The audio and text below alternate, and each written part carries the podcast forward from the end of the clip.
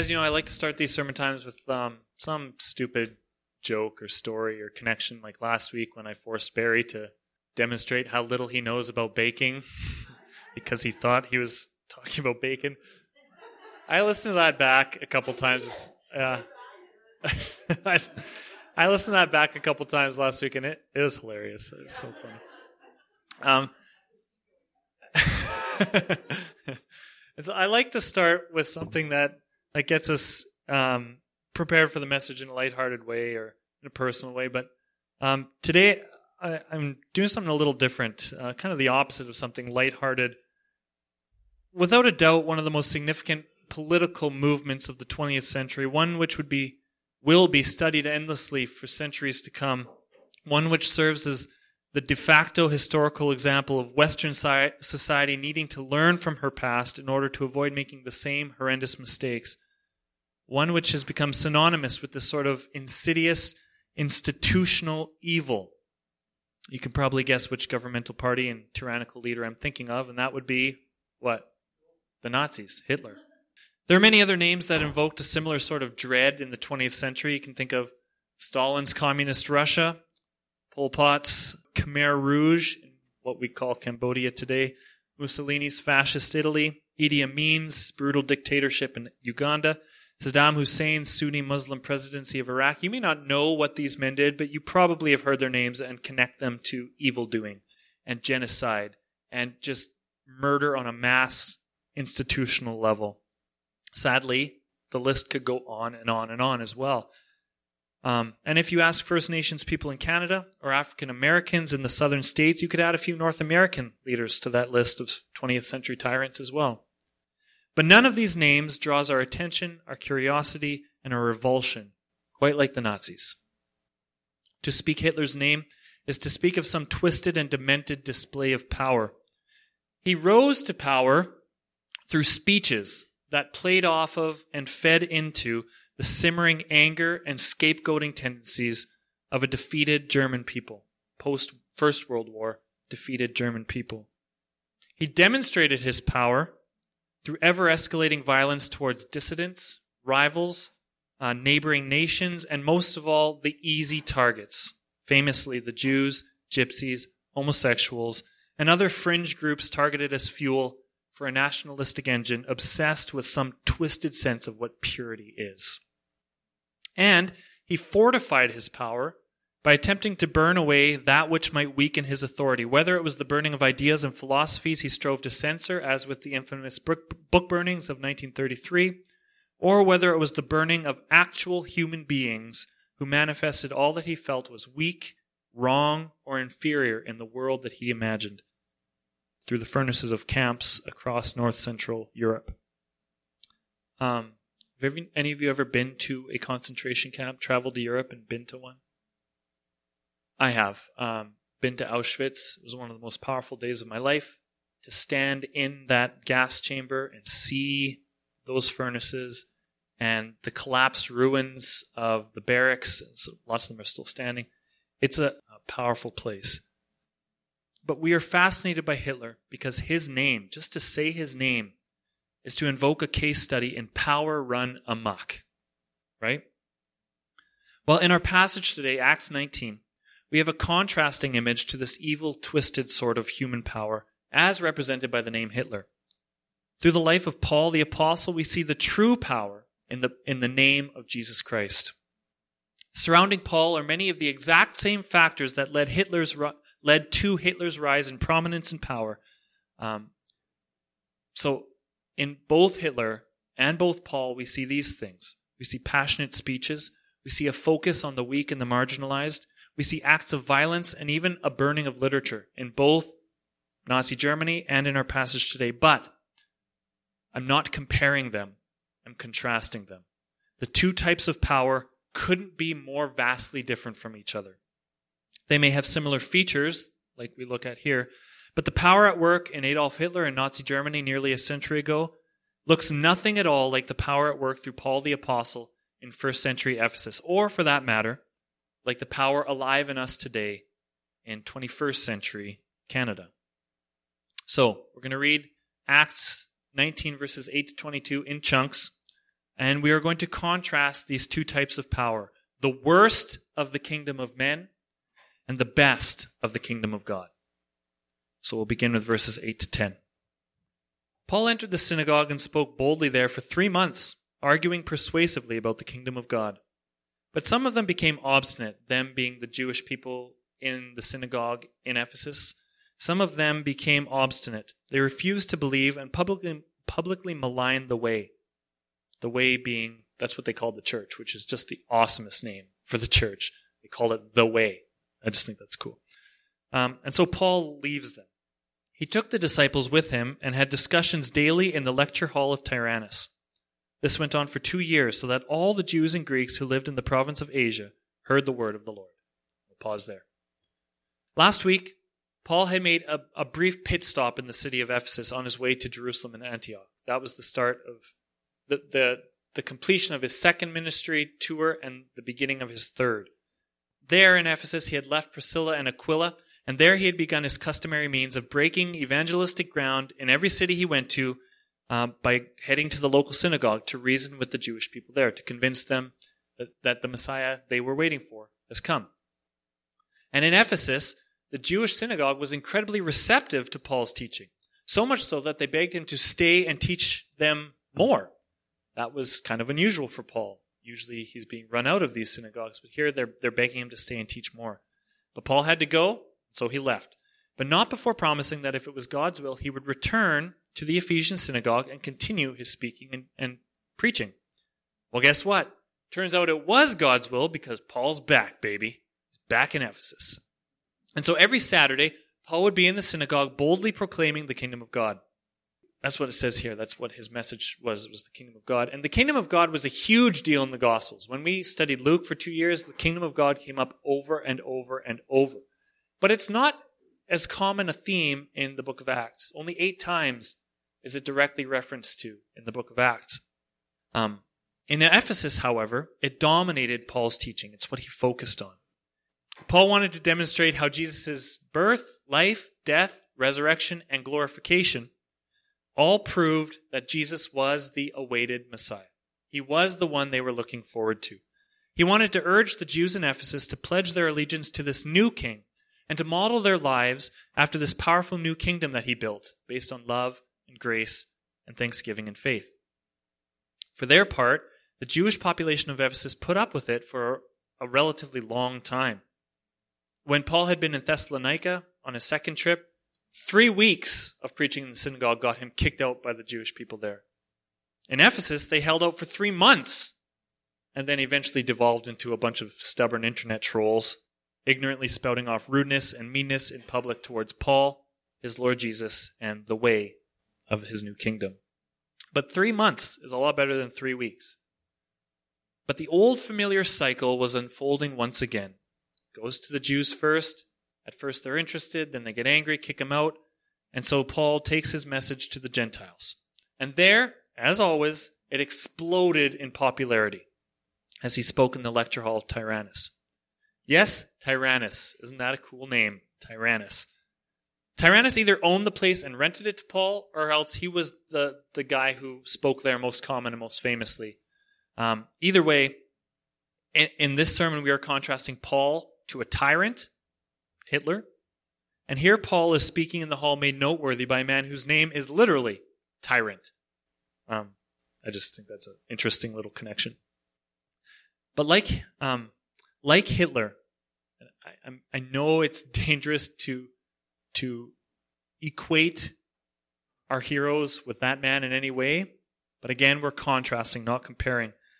And so, like Hitler, it was in the forum of public speaking that Paul excelled. Hitler did too. Every day, Paul would proclaim Jesus to the Greeks in Ephesus, and every day these Gentiles were added to the numbers of the church, and the church exploded. It just, it grew in, in amazing, unbelievable ways. Here's proof that Paul was this dynamic, captivating speaker. There's these, the, the original authors of the New Testament wrote on papyrus scrolls. Um, but ab- about 100 years later, they, they have found revised editions of a lot of these books, including the book of Acts. They're called the Western texts. And in the Western texts, It's the same, except they add in some different details that are probably accurate because um, you can keep tradition for a hundred years or so. But in the Western text of Acts, not in the original text, but in the Western text, it says that Paul spoke from 11 a.m. to 4 p.m. every day. He would go to the, the Hall of Tyrannus and speak for five hours. That's amazing enough. But that meant he worked as a tent maker in the morning and in the evening when it was cool and in the heat of the day, he would go to this, this packed lecture hall and preach. It's amazing because do you know what was customary for people living in ancient Mediterranean cultures at that time to do during the heat of the day? Sleep. They would be napping. They're all used to napping in the heat of the day. One book I read said that in Ephesus, you would find more people sleeping at 1 in the afternoon than you would at 1 in the morning.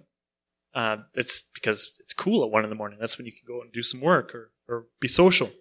But everybody, the city would stop from about noon to about 2 in the afternoon for siesta time. And these people, crowds of hundreds, maybe thousands, gave up their siesta time to come listen to this powerful new preacher teach about the kingdom of God. And some of you are empathizing with that right now. Some of you are wishing you could be siestaing, but you're sacrificing your nap time to be here today to learn about the kingdom of God. And I, I, I admire you for that strength and fortitude. But that just shows what a great speaker he was. They gave up, they came at the heat of the day, the time when they should be napping, to, to listen. And that gift, that gift of, of speaking and proclaiming, was the same gift utilized by Hitler himself. However, whereas Hitler used his passion and charisma to galvanize an entire nation's darkest fear and, and anger and racism, Paul used his passion and charisma. And by the way, the root word for charisma is grace, as in the same grace that we proclaim in Jesus. Charisma comes from that, gifts of grace. And Paul used his passion and his charisma to galvanize an entire Roman province's need for hope, redemption, and acceptance in the eyes of their Creator. Like Hitler, Paul rose to prominence by the power of his public speaking, captivating an entire region. As Luke says in verse 10, after just two years in the lecture hall of Tyrannus, Every citizen of Asia Minor had heard about the kingdom of Jesus and the salvation he offers. So here, here's Ephesus here. This is Asia Minor. Luke is saying there's probably a bit of hyperbole here, but he's saying that everyone in that whole region had heard about the kingdom of God. What a powerful statement of success. The name of Jesus radiated from that central hub of Ephesus, which was the, the cultural and financial center of Asia Minor. The, the name of Jesus radiated out under the powerful guidance of the Holy Spirit. For many centuries afterwards, this part of the world, what we call Turkey today, for many centuries, that part of the world was the, the, the heart and soul. It was the center of the church. Not Jerusalem, not Alexandria, in northern Egypt, not even Rome itself. The heart of Christianity for a long time was right here in Asia Minor, and that starts with Paul's teaching in, in the lecture hall of Tyrannus. Now, we have no written record of any of Paul's speeches during that time, but we do have some pretty fascinating accounts of powerful actions of Paul during his two year stay in Ephesus. We're going to read about a few of them, and they are amazing stories, including what I would consider one of the most awesomely terrifying scenes in all of the New Testament, not including Revelation, because all of Revelation is terrifying. So, aside from that, this is one of the one or two most terrifying little stories in the New Testament, I think. But first, before we read any of that, I want to tell you a bit about the city of Ephesus. Just a little bit. I mentioned last week that Ephesus was home to one of the seven wonders of the ancient world. Any keener want to remind us what that wonder was? It wasn't the library, that was Alexandria. It was a temple to anybody? Sorry? Good guess, not Apollo. Aphrodite? Not Aphrodite. A very similar name though, Artemis. So you're both you knew it was a god or goddess that starts with an A, so I'll give you full credit. Um, one of the seven wonders of the world was the, the, this glorious, enormous temple to Artemis. And Artemis was the multi breasted goddess of hunting, fertility, and virginity. And if that didn't wake you out of your siesta, that sentence right there, I don't know what will. But the thing that Ephesus built its reputation on wasn't hunting or fertility, the things that Artemis um, was the goddess of. It didn't share Corinth's reputation for sexual deviancy, although there was that. nor did it share Athens' reputation for philosophy, though there was that too. Instead, Ephesus was known for something else entirely, something which Paul weaves as an undercurrent uh, to his entire letter to these people in Ephesus. The letter of Ephesians is, speaks of deceivers who speak deceiving words, and unseen powers and principalities, and mysteries and powers of Christ. Deception, unseen powers, and mystery. These ideas would have clicked in Ephesus, which had a reputation as ground zero in the ancient world for the practice of magic. Ephesus was like Hogwarts. It's like the center of magic uh, for, for their world. In Ephesus, you could hardly walk through the market without encountering some peddler of magic words and incantations, telling you their fortune or claiming they could do some magical thing. These magicians kept scrolls known throughout the Roman Empire as Ephesia Grammata, which means Ephesian writings, in deference to the reputation of their namesake city. Ephesus was so famous for its magic that those who carried magical scrolls, they, those scrolls were called Ephesian writings. That's how famous they were. The scrolls were filled with supposedly magical formula of powerful words and incantations mixed in patterns that would maximize their, their, their power, which was maintained. The secret to that power was in the secrecy. That if you made known your magic words and your magical incantations and formula, if you showed somebody the scroll, then you're robbing it of its power. In the secrecy was its power. To reveal the source of your magic was tantamount to financial ruin for these mages and sorcerers. Such was the extent of Ephesus' connection to the occult and to magic that Shakespeare himself wrote about it in his Comedy of Errors. He describes Ephesus as a city of dark working sorcerers that change the mind, soul killing witches that deform the body, disguised cheaters, prating mountebanks. I don't know what a prating mountebank is, but it's Shakespeare, so who knows? And many such like liberties of sin. That's the reputation of Ephesus, and that, that was written 1400 years after this happens. So keep that in mind as we read our next passages. You will see an undercurrent, like the, the, the letter to the Ephesians, these stories have an undercurrent of magic to them. And they, they bring to life the, the stories we're about to read. So, let's read verses 11 to 20. God did extraordinary miracles through Paul, so that even handkerchiefs and aprons that had touched him were taken back to the sick, and their illnesses were cured, and the evil spirits left them. It's pretty amazing. Some Jews who went around driving out evil spirits tried to invoke the name of the Lord Jesus over those who were demon possessed. They would say, In the name of Jesus, whom Paul preaches, I command you to come out. Seven sons of Siva, or Sceva, a Jewish chief priest, were doing this. One day the evil spirit answered them, Jesus I know, and I know about Paul. Who are you? I, that, that is such. No horror movie could write a more killer line than that. Get out of here in the name of Jesus. Now hold on, the demon says. I know Jesus. And I know about Paul. I don't know who you are. And here's what happens after. Then the man who had the evil spirit jumped on them, Sceva and his sons, and overpowered them all. He gave them such a beating that they ran out of the house naked and bleeding. When this became known to the Jews and Greeks living in Ephesus, they were all seized with fear, and the name of the Lord Jesus was held in high honor. Many of those who believed now came and openly confessed their evil deeds. A number who had practiced sorcery brought their sc- scrolls together and burned them publicly. When they calculated the value of the scrolls, the total came to 50,000 drachmas. In this way, the word of the Lord spread widely and grew in power. This passage begins by very bluntly, very clearly emphasizing where all of this tremendous power was coming from. And it's not Paul. Rather, it was God doing extraordinary things through Paul. That's what it says in verse 11. God did extraordinary things through Paul. Paul was the conduit. Paul was not the current itself. He was just the means through which the current the saving power was channeled. But in a magic obsessed city like Ephesus, you can see how the power manifesting itself through Paul would make quite a splash. All these different magicians peddling all their magic and their sorcery. And here's this tent maker who is able to call out demons and heal the sick with just a sweaty headband. So, yeah, Paul's name became famous in Ephesus.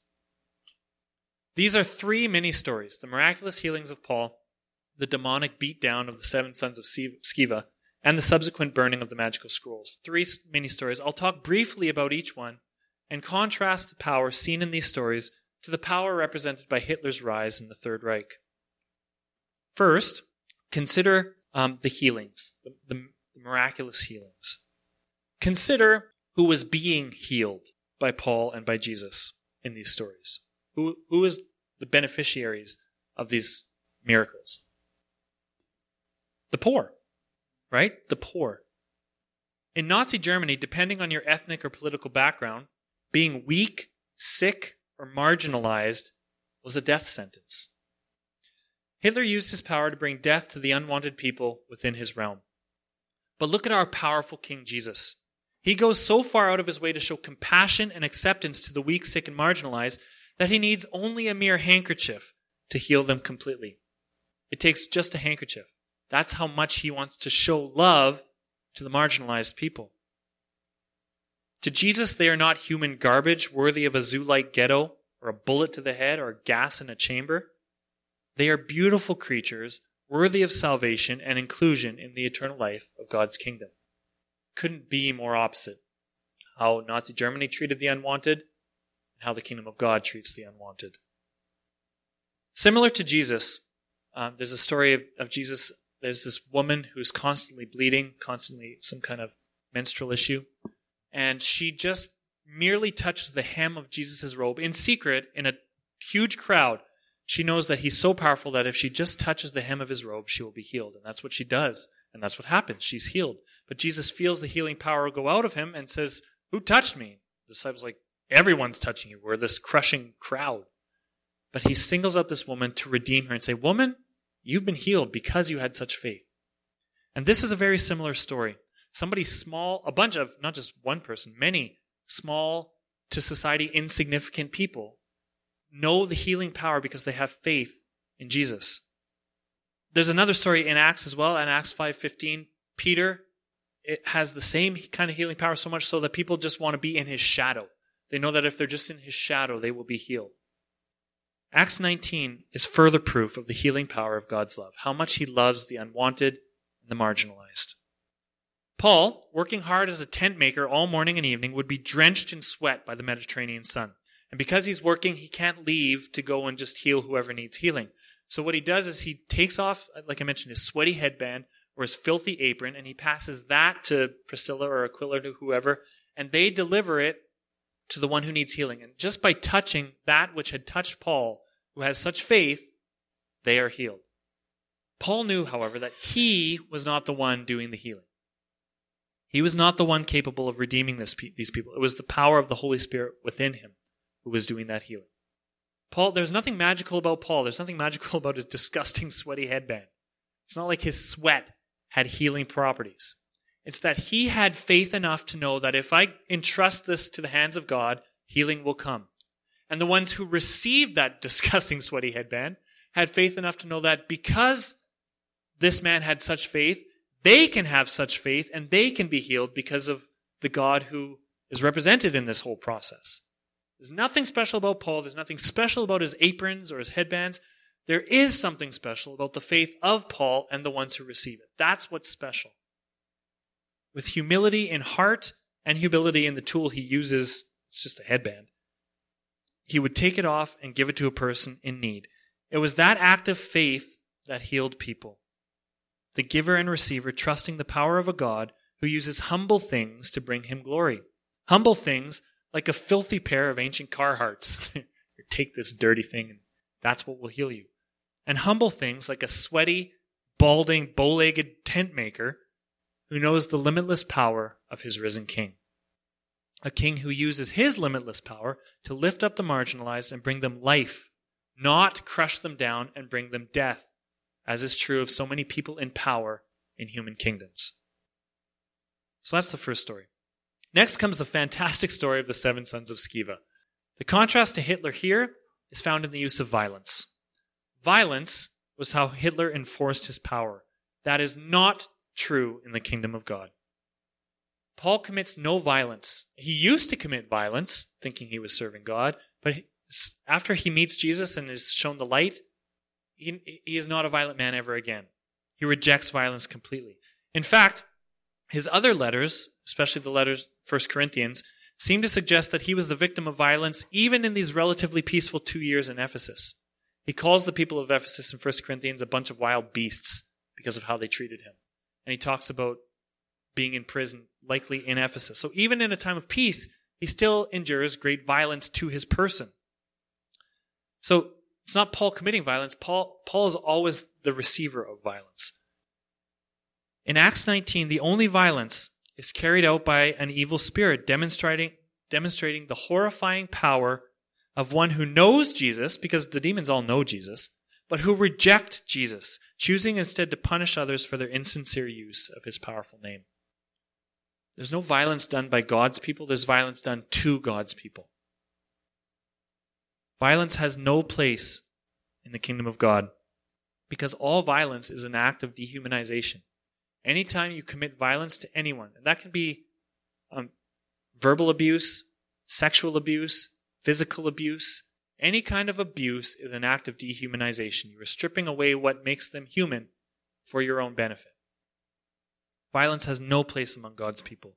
Violence should be found only among those who reject God, like the demon possessing this man, like the sons of Sceva. Um, it should be found only among those who reject God and who are obsessed with shoring up earthly power for themselves. Hitler being a chief example. But let's look at the receiving end of that violence. Sceva was a magician using the title Jewish chief priest to bump up his street cred. He was no high priest. He just called himself high priest because to the magicians, the, the Jewish people, they were like especially magical because they believed in a God who could do especially magical things. And so some of these some of these scrolls that they used for their magic, they have survived to this day and we have them. They're in museums and they're in universities that are studied. And on these scrolls, we see many, many names in the Old Testament Bible, or in the, the, the Hebrew Bible, the Old Testament. Names like Abraham keep popping up. Elijah keeps popping up. Men who did tremendous things through the power of God within them. But these magicians see that, they think that they are the powerful ones. And so they invoke the names of Abraham and Elijah, and even the name that was not to ever be spoken, the name that was revealed to Moses at the burning bush, what we, we pronounce as Yahweh, Nobody's really sure how to pronounce it because nobody was ever supposed to say that name. But that name shows up all over the place in these magic scrolls because magical, powerful things were done through that name. Um, and so it makes sense because if the stories of the Hebrew God are true, the magicians would want to tie their wagon to his chariot if he's that powerful. And so when Paul is perceived as performing mighty magic in the name of Jesus, Sceva decides to add that name to his repertoire. The name of Jesus, just another name to add to the list. And that was a bad decision. Jesus I know, and Paul I've heard of, but who do you think you are?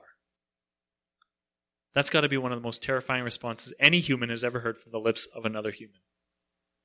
But, as is true today, even the most evil creatures in existence recognize false goodness when they see it. Sceva and his boys, they were casually tossing around the name of Jesus, not recognizing that faith in his name was what unlocked its power not just the name itself. It's faith in that name that unlocks the power, and not for selfish reasons, not for profit or fame, but for the glory of the one who has given his son that saving name in the first place. The reason these great things are done in the name of Jesus is, yeah, to save people, but more importantly, to bring glory to God. That's the most important reason why this, this name is so powerful. They learned this lesson the hard way that violence is a tool of evil, and judgment will come on those who misuse or misappropriate the saving name of Jesus the Messiah. And that brings us to the third and final mini story, the burning of the scrolls. On the surface, this looks more like a comparison to Nazi Germany than a contrast. It looks like exactly the same thing as the Nazis did. Literature, perceived as evil and antithetical to the purposes of those in power, are burned and destroyed.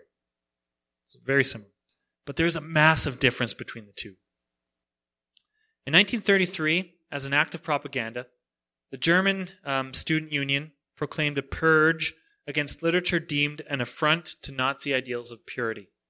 So any book or tract or, or piece of literature in any way that propagated pacifism, communism, Jewishness, liberality, democracy, sex for pleasure, philosophy or science contradictory to official Nazi beliefs, which included Darwin, uh, or any literature, historical or satirical, that painted Germany in a bad light, anything that would make, I mean, anything the Nazis disagreed with in any way, all of it was burned in several separate events during the spring of 1933. And I'm talking tens of thousands of, of books at a time. Entire libraries, entire university libraries were gutted against their will and burned on the spot. There had been book burnings in Germany in the past, most famously by Martin Luther himself, who burned a lot of the Pope's writings, but he burned one, and it was symbolic. He didn't want to get rid of it, he wanted to show the evil of it. The Nazis, they wanted to just absolutely wipe them off the face of the earth. And the works were not offered up voluntarily. It was a purge. They marched into these places, confiscated them, and burned them. Some organizations' entire contents went up in smoke in one night in a vile act of historical and cultural cleansing. Contrast this to Acts 19, what we just read, where the biggest difference is the voluntary act of submission to the powerful kingship of Christ, represented by the burning of scrolls. I mentioned earlier that the power of the scrolls was in their secret nature, that the, the magicians wouldn't reveal the contents of their, their scrolls. Well, verse 18 mentions how many former magicians came and confessed what they had done, which meant they spoke the contents of their false magic. They stripped their own supposed magic of its power completely by confessing what was in them. They revealed them for the powerlessness that they contained. They voluntarily made them worthless by confessing their powerless secrets. And then they burned them, which was an act of repentance. It was like a baptism. It was the death of their old life, marked by this fake magic, which was obsessed with inauthentic power. And they were raised to a new life of following the, the, the King of true power, who was himself raised back to life as the Son of God. The total cost of all the scrolls came to 50,000 drachmas. That may not mean, it didn't mean anything to me when I read it. I assumed it was lots. But one drachma was a day's wage. 50,000 drachmas. I did some math. I'm not real good at math, so you can double check this when you get home. But since one drachma is an average day, man's day's wage, these scrolls were worth more than what eight men working six days a week for 20 years would make. Eight men working six days a week for 20 years. In today's money, that works out to about $8.55 million. That was the value of all these scrolls burned on the spot. Burned up, actually, as an act of sacrifice the saving power of Jesus Christ. They knew there was no power in this anymore. That's garbage. Burn it. It's worthless. It means less than nothing. Instead, they found the thing that has real power the saving name of Jesus. And that's the difference between Ephesus in 52 AD and Berlin in 1933 AD voluntary submission to real power, as opposed to forced destruction for the sake of corrupted power. They chose to do this as an act of worship, to say, this is not, this is not any kind of power. We want real power in you, Jesus. And that's the point of this whole exercise this morning.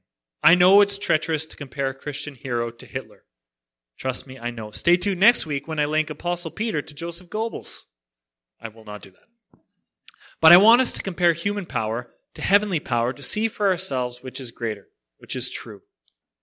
Human power is a corrupting agency.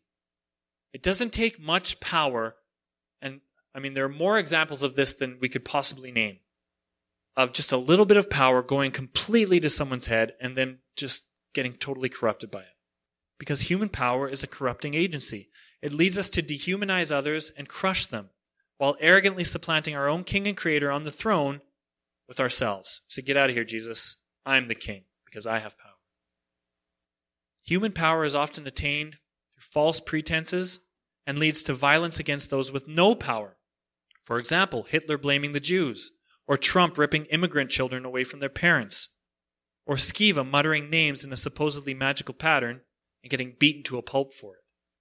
People who think they have power lording it over people who have no power. And human power denounces truth, even going so far as to burn it to the ground out of sheer arrogance and ignorance. So that's what human power looks like. But in the kingdom of God, power is different. Power is found in lowly things, like a humble tent maker with a gift for speaking powerful truth, or sweaty headbands giving and given and received in powerful faith.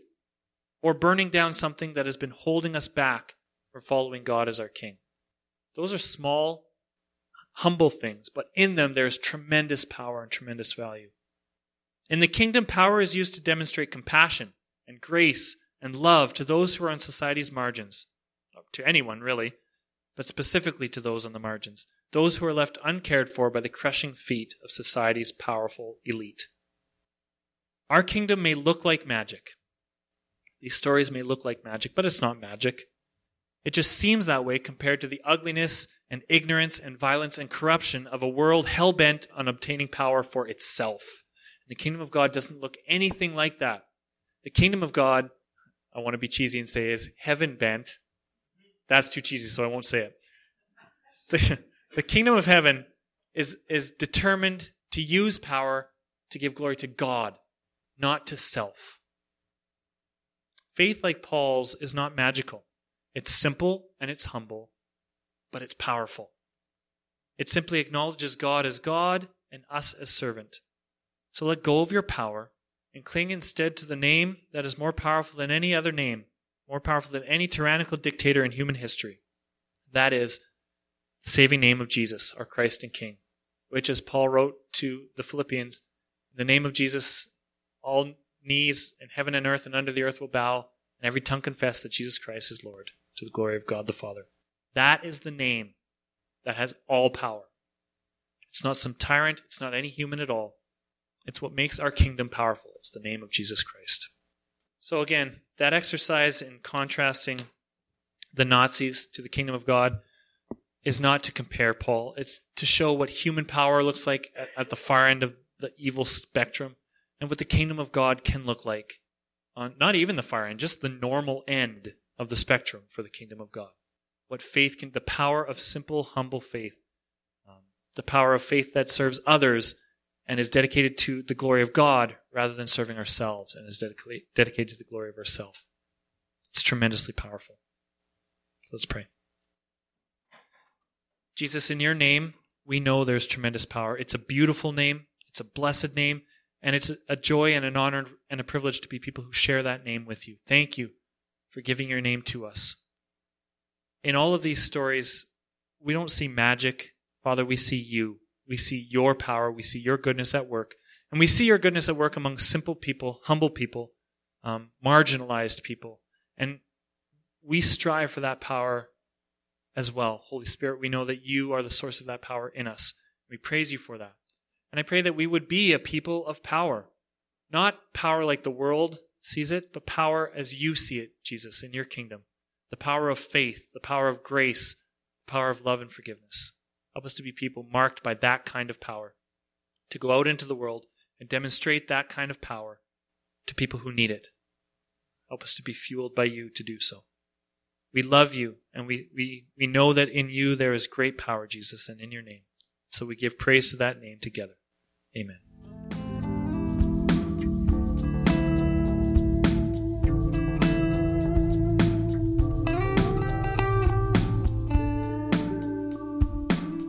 That's probably enough Nazi talk for a while. So have a great week.